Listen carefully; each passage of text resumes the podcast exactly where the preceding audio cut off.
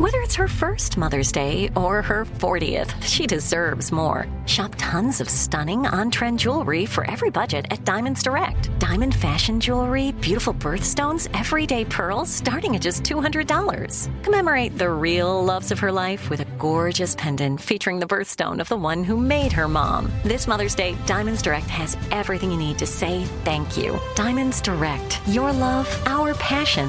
Online at diamondsdirect.com. I'm Tracy from Stuff You Missed in History class. Are you a small business owner or even someone who dreams of entrepreneurship? Then check out season two of Mind the Business Small Business Success Stories from iHeart Podcasts and Intuit QuickBooks. Join hosts Austin Hankwitz and Janice Torres as they interview entrepreneurs sharing insights around starting and nurturing a small business. You won't want to miss these inspiring stories of entrepreneurship and discovering ways to business differently so you can too. Planning your next trip? Choice Hotels family of 22 brands has over 7,400 locations and the perfect hotel for any traveler you want to be. Like a Cambria Hotel, serving up locally inspired craft cocktails for all my folks who maybe want to meet up and talk about Mad Royals. Check into a Radisson Hotel with flexible workspaces for you strivers who listen during business travel. Or a Comfort Hotel with free hot breakfast, family friendly pools, and big spacious rooms for the parents who listen with their kids and need a little retreat. What are you waiting for? Join Choice Privileges and start earning points your next stay. Find a stay for any you when you book direct at choicehotels.com, where travels come true.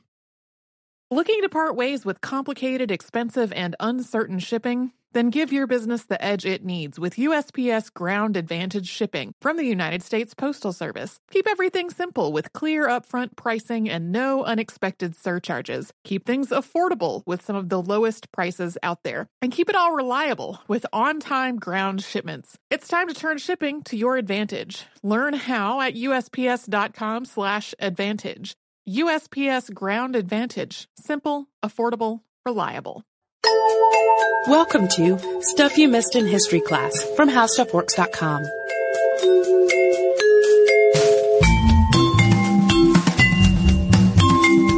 Hello and welcome to the podcast. I'm Holly Fry. And I'm Tracy V. Wilson. Uh, and 200 years ago, there was a craze sweeping Europe, which was balloonomania.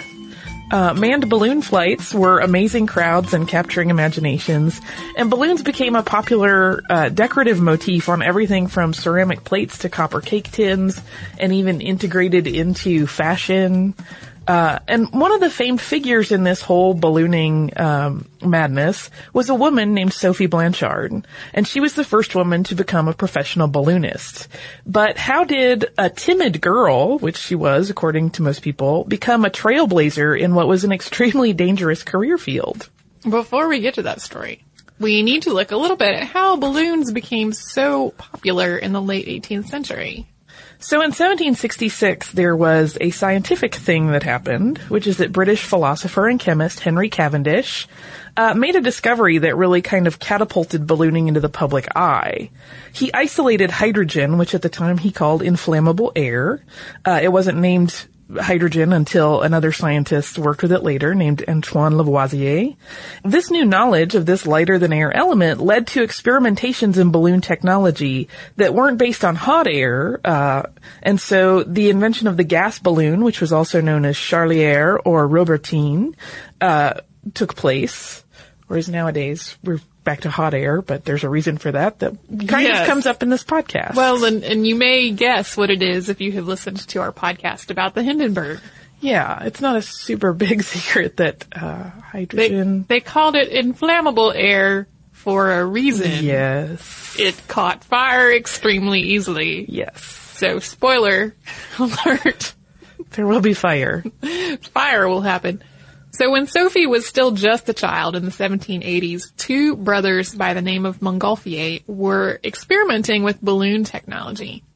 France's King Louis XVI was intrigued by the Montgolfiers' work, and he proposed that they send two criminals up in a manned flight when the technology had reached the appropriate size. Yeah, they had, balloons had started small and were getting bigger and bigger and Louis the Sixteenth was like, we could send up a couple criminals. There's no real risk there if something happens. Right. It, was- it Uh, sort of demonstrates the, the, the element of danger that was involved here. It was Yeah. like not quite safe enough for regular people, but in the view of the king, criminals would be fine. Yeah, but the Montgolfier brothers did not actually agree.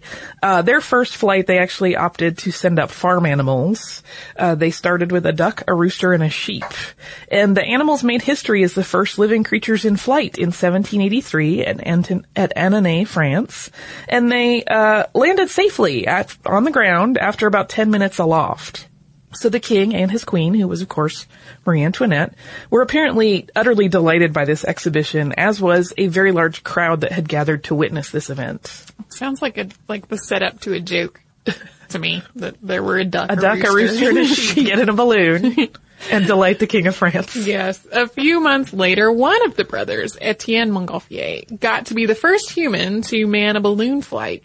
So Etienne's flight was tethered, but not long after his controlled foray into the sky, an untethered flight carried the French Marquis François Laurent Le Vieux d'Arlande and Pilâtre de Rozier on a brief flight, which was witnessed once again by King Louis XVI, as well as Benjamin Franklin, and uh, again, a sizable crowd. People were really quite entranced by these balloon flights.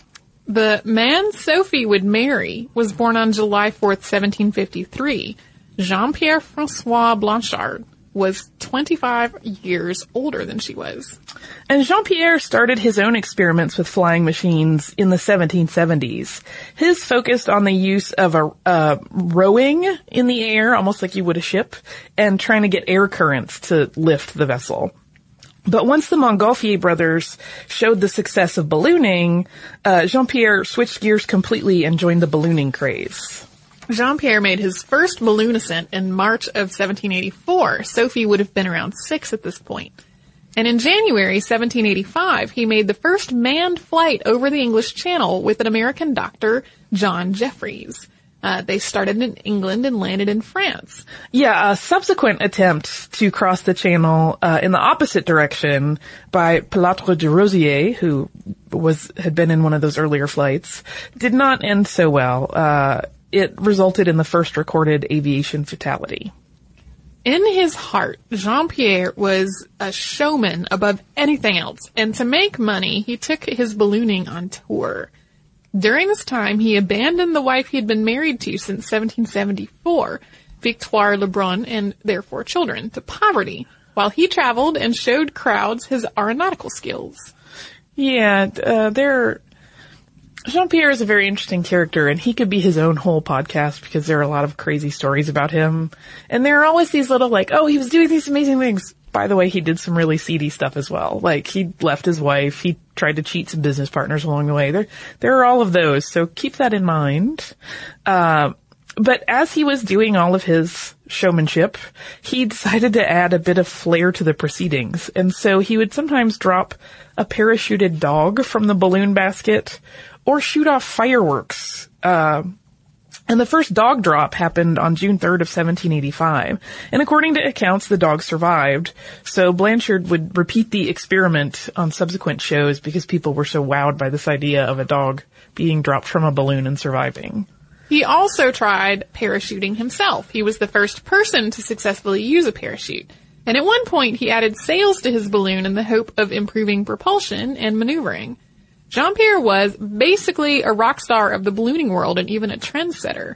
Balloon enthusiasts copied his hairstyle and the images of his balloon appeared on ladies' fans and other accessories. And he also, as one of his business ventures, founded a short-lived school called the Balloon and Parachute Aerostatic Academy, but it did not last terribly long. In 1793, Jean-Pierre ascended from a prison yard in Philadelphia aboard a balloon, the first North American ascent for an audience which included the U.S. founding fathers. It was his 45th ascension. And he was doing all of these incredible things. He actually still holds records, and he was incredibly popular. And he did a lot of theatrical uh, lifts and would sell tickets. But Jean Pierre really found himself in some pretty steep financial trouble. And to make matters worse, he had angered John Jeffries, who had been his primary financial contributor and was also his partner in the English crossing, uh, the English Channel crossing. But he had always handled his money poorly even when he was making a lot of money, he was spending far more than he was taking in. And he was trying to find new ways to reinvigorate the interest of spectators and always sell more tickets and book more shows. Yeah. Planning your next trip? Choice Hotels has a stay for any traveler you want to be with 22 brands and over 7,400 locations. Whether you're a business traveler, a family road tripper, someone who wants to seek out history and maybe make your own, or just planning a quick getaway, Choice Hotels has a stay for any you. Like a Cambria Hotel, where you can be a cocktail connoisseur and sip locally inspired craft beverages at downtown locations in the center of it all. This is a fun way to visit cities with a lot of history and a lot of fun in mind. Or a Radisson Hotel for all our productivity powerhouses out there. With flexible workspaces and on site restaurants, you'll get the most out of your work trip. You'll get the coffee, the Wi Fi, and the work done. And we can't forget about comfort hotels. Imagine you're a family road tripper waking up in your big spacious room and then heading down to a free hot breakfast for the entire family, including waffles. So you'll be well fed and ready for the day's adventure, even if that's just relaxing. After that, you're spending all afternoon relaxing by the pool. You deserve it. What are you waiting for? Join Choice Privileges and start earning points toward your next stay. Find a stay for any you. Book directly at choicehotels.com, where travels come true. Xfinity has free premium networks for everyone this month, no matter what kind of entertainment you love. Addicted to true crime? Catch killer cases and more spine-tingling shows on A&E Crime Central. Crave adventure? Explore Asian action movies on Hi-YAH. Searching for something extreme? Check out skating, snowboarding, and more on Fuel TV Plus, the global home of action sports. And find crowd-pleasing bops on iHeartRadio's Hit Nation playlist. There's new free shows and movies to love every week. Say free this week in your Xfinity voice remote. I'm Tracy V. Wilson from Stuff You Missed in History class. Did you know small businesses make up 99.9% of all businesses in the United States? The world is powered by entrepreneurs, and if you're a small business owner or even someone dreaming of starting your own business, then you'll want to check out season two of Mind the Business Small Business Success Stories from Ruby Studio, from iHeartMedia, and Intuit QuickBooks. And every episode, hosts Austin Hankwitz and Janice Torres talk to entrepreneurs about how they've grown from the the lessons of launching and nurturing a small business, and how they have found success being their own boss. From the excitement of first starting out to finding the right tools and resources to process invoices and payments like QuickBooks Money, you won't want to miss these inspiring stories of entrepreneurship and discovering ways to business differently so you can too. And if you're a small business owner or even someone dreaming of starting your own business, then you'll want to check out season two of Mind the Business Small Business Success Stories from Ruby Studio, from iHeartMedia, and Intuit QuickBooks.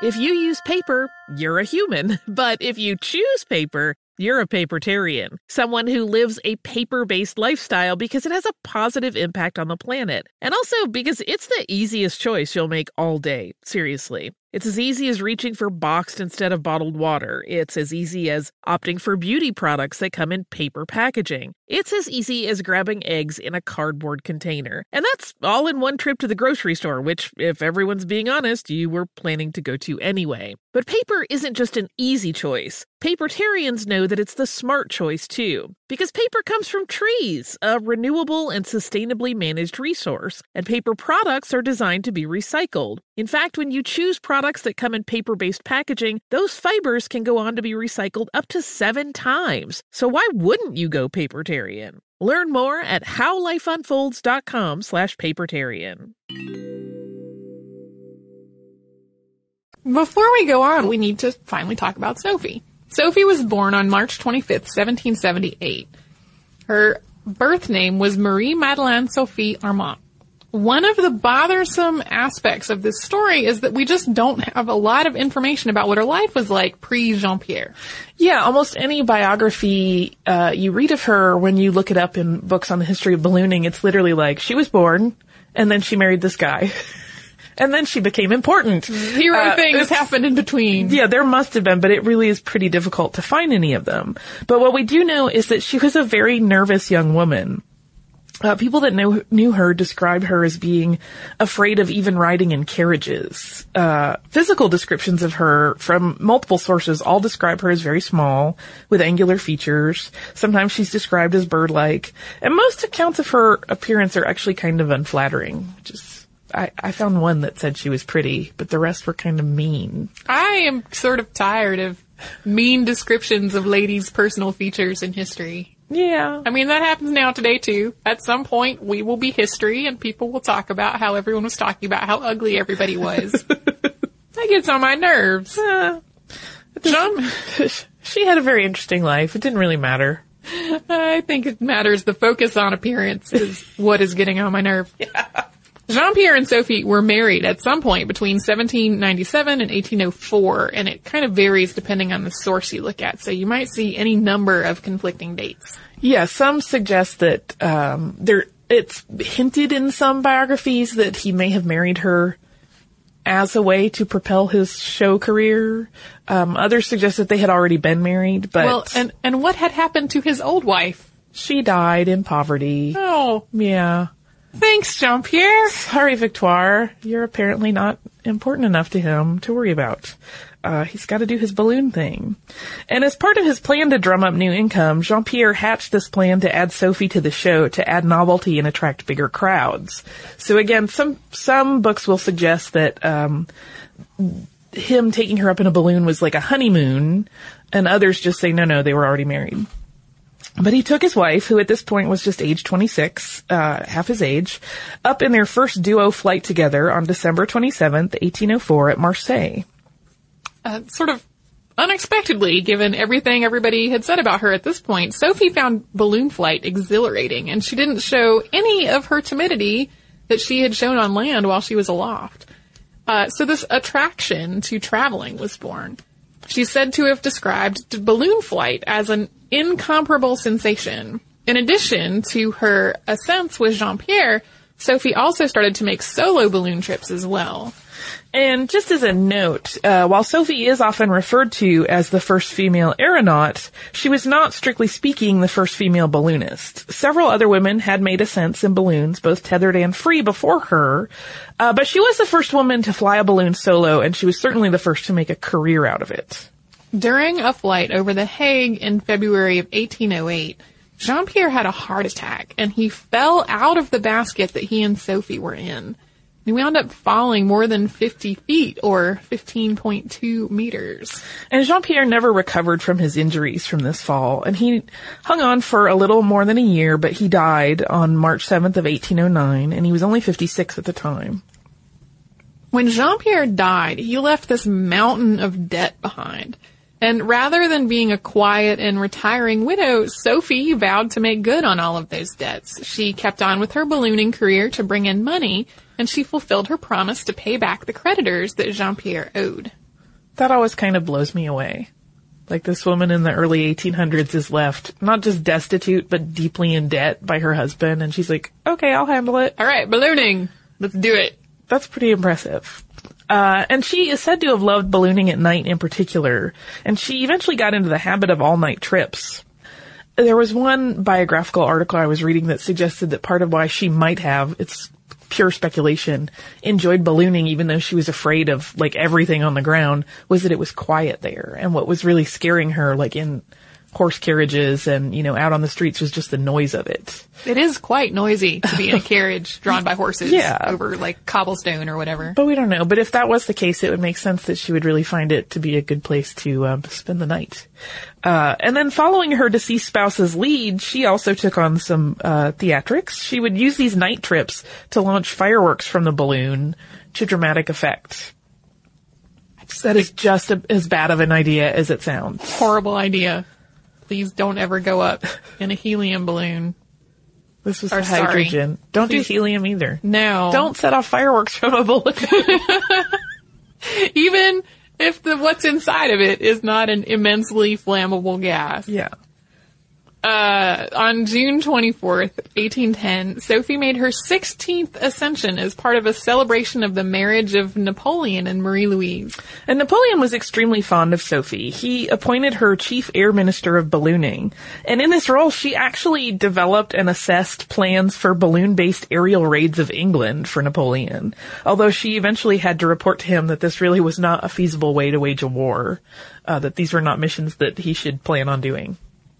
They needed dragons, like in the Temeraire books. That's what I think.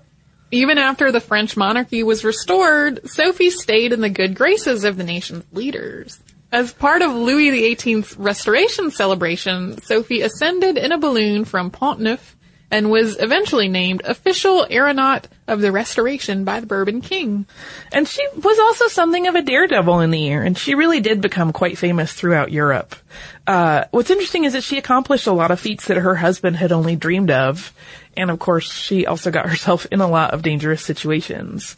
One of the big accomplishments was that she crossed the Alps by balloon, which, uh, Jean-Pierre had always said he was interested in doing but never achieved. Planning your next trip? Choice Hotels has a stay for any traveler you want to be with 22 brands and over 7,400 locations. Whether you're a business traveler, a family road tripper, someone who wants to seek out history and maybe make your own, or just planning a quick getaway, Choice Hotels has a stay for any you. Like a Cambria Hotel, where you can be a cocktail connoisseur and sip locally inspired craft beverages at downtown locations in the center of it all. This is a fun way to visit cities with a lot of history and a lot of fun in mind. Or a Radisson Hotel for all our productivity powerhouses out there. With flexible workspaces and on site restaurants, you'll get the most out of your work trip. You'll get the coffee, the Wi Fi, and the work done. And we can't forget about comfort hotels. Imagine you're a family road trip or waking up in your big spacious room and then heading down to a free hot breakfast for the entire family, including waffles. So you'll be well fed and ready for the day's adventure, even if that's just relaxing. After that, you're spending all afternoon relaxing by the pool. You deserve it. What are you waiting for? Join Choice privileges and start earning points toward your next stay. Find a stay for any you. Book directly at choicehotels.com, where travels come true. Xfinity has free premium networks for everyone this month, no matter what kind of entertainment you love. Addicted to true crime? Catch killer cases and more spine-tingling shows on A&E Crime Central. Crave adventure? Explore Asian action movies on Hi-YAH. Searching for something extreme? Check out skating, snowboarding, and more on Fuel TV Plus, the global home of action sports. And find crowd-pleasing bops on iHeartRadio's Hit Nation playlist. There's new free shows and movies to love every week. Say free this week in your Xfinity voice remote. I'm Tracy V. Wilson from Stuff You Missed in History class. Did you know small businesses make up 99.9% of all businesses in the United States? The world is powered by entrepreneurs, and if you're a small business owner or even someone dreaming of starting your own business, then you'll want to check out season two of Mind the Business Small Business Success Stories from Ruby Studio, from iHeartMedia, and Intuit QuickBooks. And every episode, hosts Austin Hankwitz and Janice Torres talk to entrepreneurs about how they've grown from the lessons of launching and nurturing a small business and how they have found success being their own boss. From the excitement of first starting out to finding the right tools and resources to process invoices and payments like QuickBooks Money, you won't want to miss these inspiring stories of entrepreneurship and discovering ways to business differently so you can too. And if you're a small business owner or even someone dreaming of starting your own business, then you'll want to check out season two of Mind the Business Small Business Success Stories from Ruby Studio, from iHeartMedia, and Intuit QuickBooks. If you use paper, you're a human. But if you choose paper, you're a papertarian, someone who lives a paper based lifestyle because it has a positive impact on the planet. And also because it's the easiest choice you'll make all day. Seriously. It's as easy as reaching for boxed instead of bottled water. It's as easy as opting for beauty products that come in paper packaging. It's as easy as grabbing eggs in a cardboard container. And that's all in one trip to the grocery store, which, if everyone's being honest, you were planning to go to anyway. But paper isn't just an easy choice. Papertarians know that it's the smart choice too, because paper comes from trees, a renewable and sustainably managed resource, and paper products are designed to be recycled. In fact, when you choose products that come in paper based packaging, those fibers can go on to be recycled up to seven times. So why wouldn't you go papertarian? Learn more at howlifeunfolds.com slash papertarian. En route to Turin in April of 1812, she had nosebleeds and icicles formed on her face and hands. Yeah, a little bit dangerous. Uh, in 1817, she had a really weird sort of brush with danger. She mistook a flooded field uh, for a meadow and she tried to land there. And she nearly drowned, but fortunately there were horsemen that had been tracking her flight. And when they saw the balloon go down, they were able to get to her and pull her to safety. Her night trips would also sometimes last all night and she would occasionally fall asleep in the basket. Yeah, which isn't really maybe the smartest thing. No. Doze off while you're conducting a vehicle. I'm gonna go with A vehicle that is in the sky and also flammable, none of the vehicles should you sleep while you're. but especially if it's in the sky and also flammable. So on July 6th of 1819, Sophie prepared for one of her regular appearances over the Tivoli Gardens in Paris. And she normally made this ascent twice each week when she was in Paris. Uh, she would sell tickets to spectators who would come and watch her balloon, and they would also watch her huge nighttime fireworks show. On this particular night, she was carrying a larger than normal complement of the fireworks because she was preparing what uh, she called her Bengal fire display. And this was a slow burning fireworks show. She reported to have said, Allons, ce sera pour la dernière fois, as she got into the basket, which means, let's go for the last time. Whether she actually meant for this show to be her last one, she was 41 at the time and she was financially sta- uh, stable, but she was not exactly rolling in money and ready to retire. It's not really clear. We don't have a record for sure of whether she really meant for this to be her last show.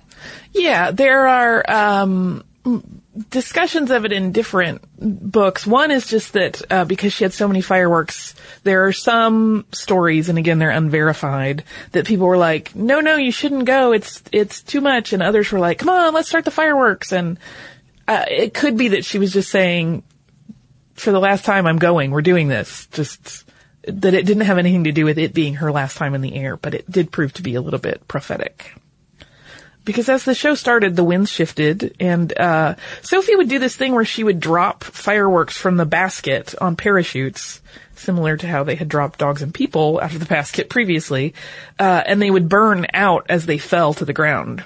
But because of the wind shift, she was being carried away from Tivoli Gardens. Something went wrong with the show, and Sophie's balloon caught on fire, as you may have guessed was going to happen by the abundant foreshadowing. and the choice And just the simple science, like, and the choice of hydrogen as a, as a gas to inflate the balloon and then carry fire. and carry fire around. Yeah.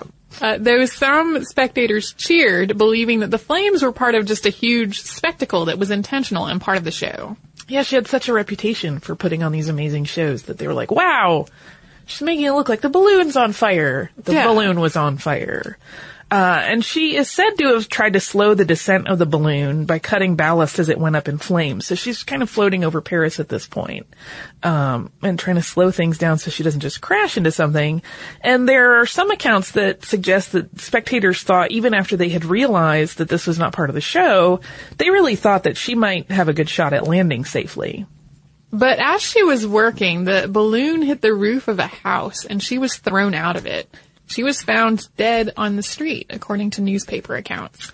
Yeah, some suggest that she broke her neck.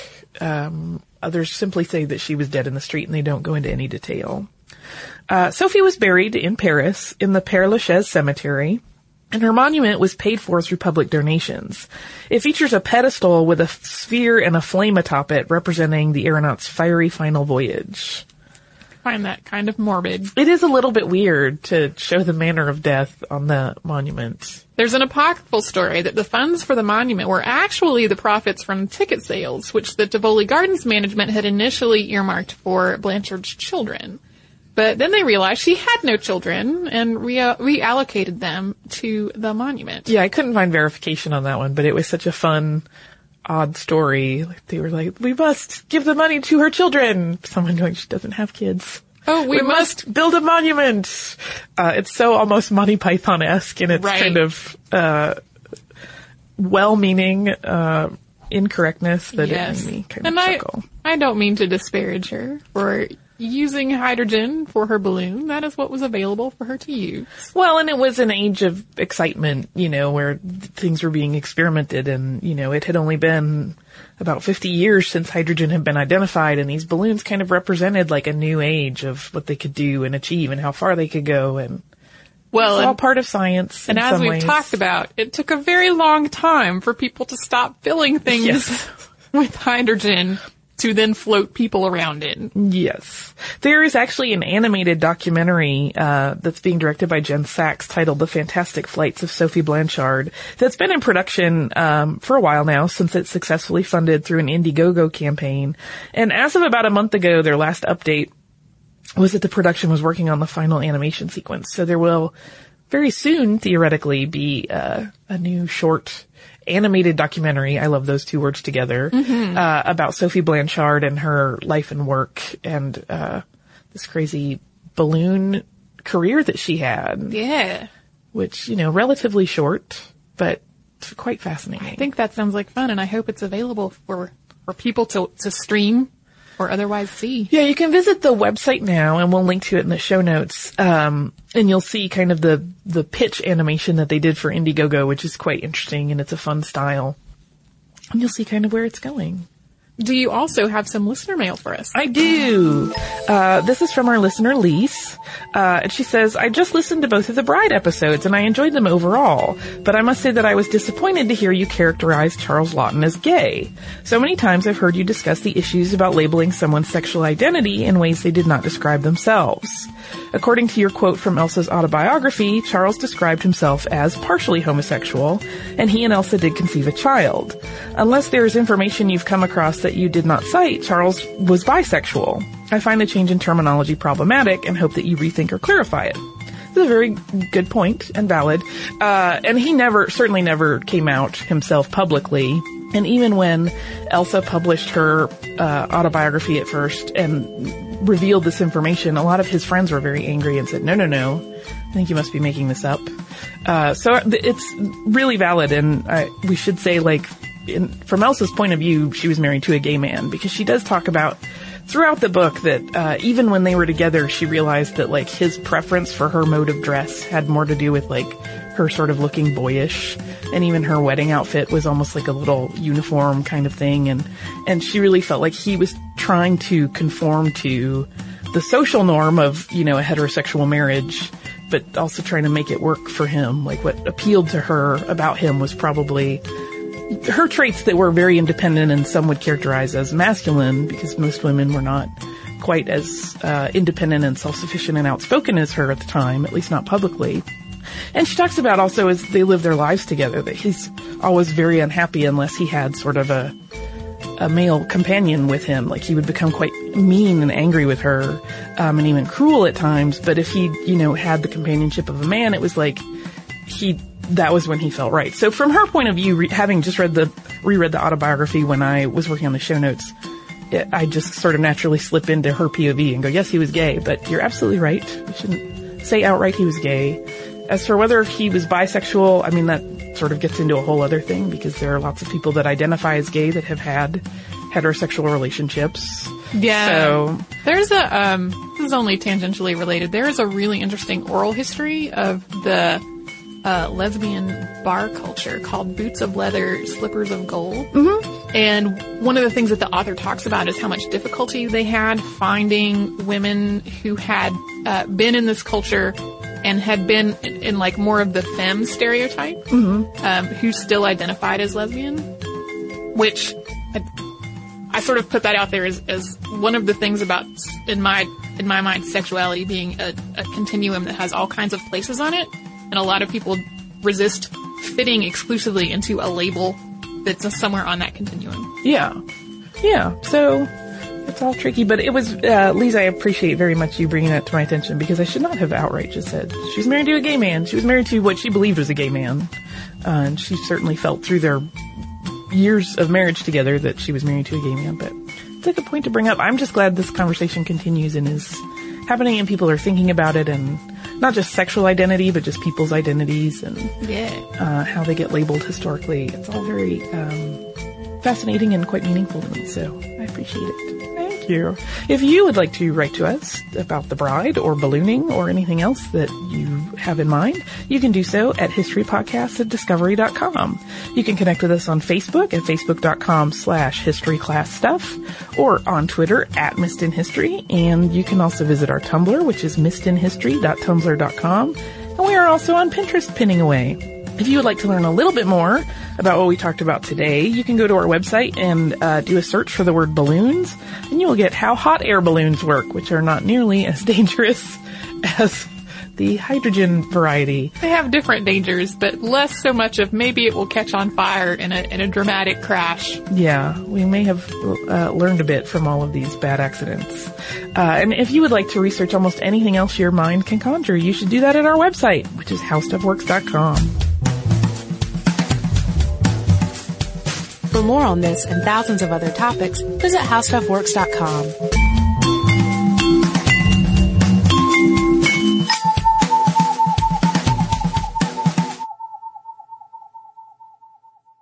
This episode of Stuff You Missed in History class is brought to you by lynda.com. You can learn it at lynda.com, an online learning company with more than 77,000 video tutorials that teach software, creative, and business skills. Membership starts at $25 a month and provides unlimited 24-7 access to top quality video courses taught by expert instructors with real world experience. Listeners of Stuff You Missed in History class can try lynda.com free for seven days by visiting lynda.com slash history stuff.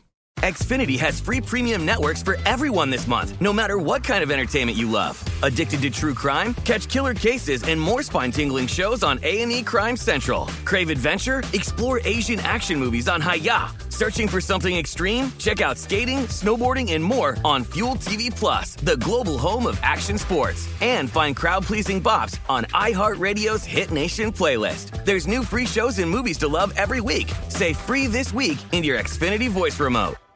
Xumo Play is your destination for endless entertainment. With a diverse lineup of 350 plus live channels, movies, and full TV series, you'll easily find something to watch right away. And the best part? It's all free. Love music? Get lost in the 90s with iHeart 90s, dance away with hip hop beats, and more on the iHeartRadio music channels. No logins, no signups, no accounts, no hassle. So what are you waiting for? Start streaming at play.xumo.com or download from the app and Google Play stores today. All you can stream with Xumo Play. This is Malcolm Gladwell from Revisionist History. eBay Motors is here for the ride. With some elbow grease, fresh installs, and a whole lot of love, you transformed 100,000 miles and a body full of rust into a drive that's all your own. Brake kits, LED headlights, whatever you need, eBay Motors has it. And with eBay Guaranteed Fit, it's guaranteed to fit your ride the first time, every time, or your money back. Plus, at these prices, you're burning rubber, not cash. Keep your ride or die alive at ebaymotors.com. Eligible items only, exclusions apply. This is it. We've got an Amex Platinum Pro on our hands, ladies and gentlemen. We haven't seen anyone relax like this before in the Centurion Lounge. Is he connecting to complimentary Wi Fi? Oh my, look at that, he is! And you will not believe where he's going next. The Amex dedicated card member entrance for the win! Unbelievable! When you get travel perks with Amex Platinum, you're part of the action. That's the powerful backing of American Express. Terms apply. Learn more at americanexpress.com slash with Amex.